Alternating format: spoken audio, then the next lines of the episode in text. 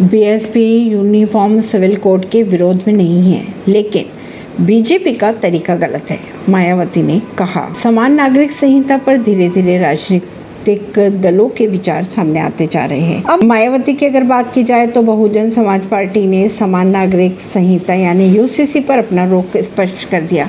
उन्होंने ये कहा कि उनकी पार्टी यूसीसी के तो खिलाफ नहीं है, लेकिन बीजेपी जिस तरीके से कर रही है, वो तरीका गलत है। मायावती ने ये कहा कि संविधान इसे थोपने का समर्थन नहीं करता है। मायावती ने यह भी कहा कि बीजेपी को यूसीसी से जुड़े सभी आयामों पर विचार करना चाहिए। उनकी पार्टी यूसीसी लागू करने के खिलाफ बिल्कुल भी नहीं है। यूसीसी लागू करने के लिए बीजेपी मॉडल पर उनकी असहमति इसलिए है कि उनका तरीका गलत है। भाजपा की अगर बात करें तो भाजपा यूसीसी के ज़रिए संकीर्ण मानसिकता की राजनीति करने की कोशिश कर रही है।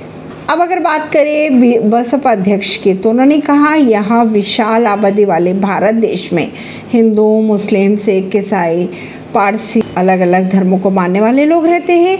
इनके खान पान रहन सहन और जीवन शैली के तौर तरीके रस्म रिवाज सब कुछ अलग है। इसे नज़रअंदाज कैसे कर सकते हैं? उन्होंने कहा कि अगर तरीका गलत होगा तो कमज़ोर हो जाएगा देश। मज़बूत कैसे हो सकता है देश? उन्होंने ये भी कहा कि अगर हर धर्म मानने वाले लोगों को एक समान कानून लागू होता है तो देश कमज़ोर नहीं, मज़बूत ही होगा। लेकिन आपसी सद्भाव भी तो पैदा होना चाहिए।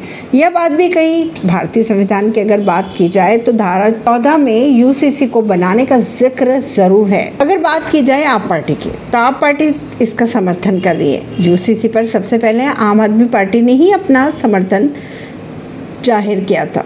ऐसी ही खबरों को जानने के लिए जुड़े रहिए जनता सरिश्ता पॉडकास्ट से। परवीन दिल्ली से।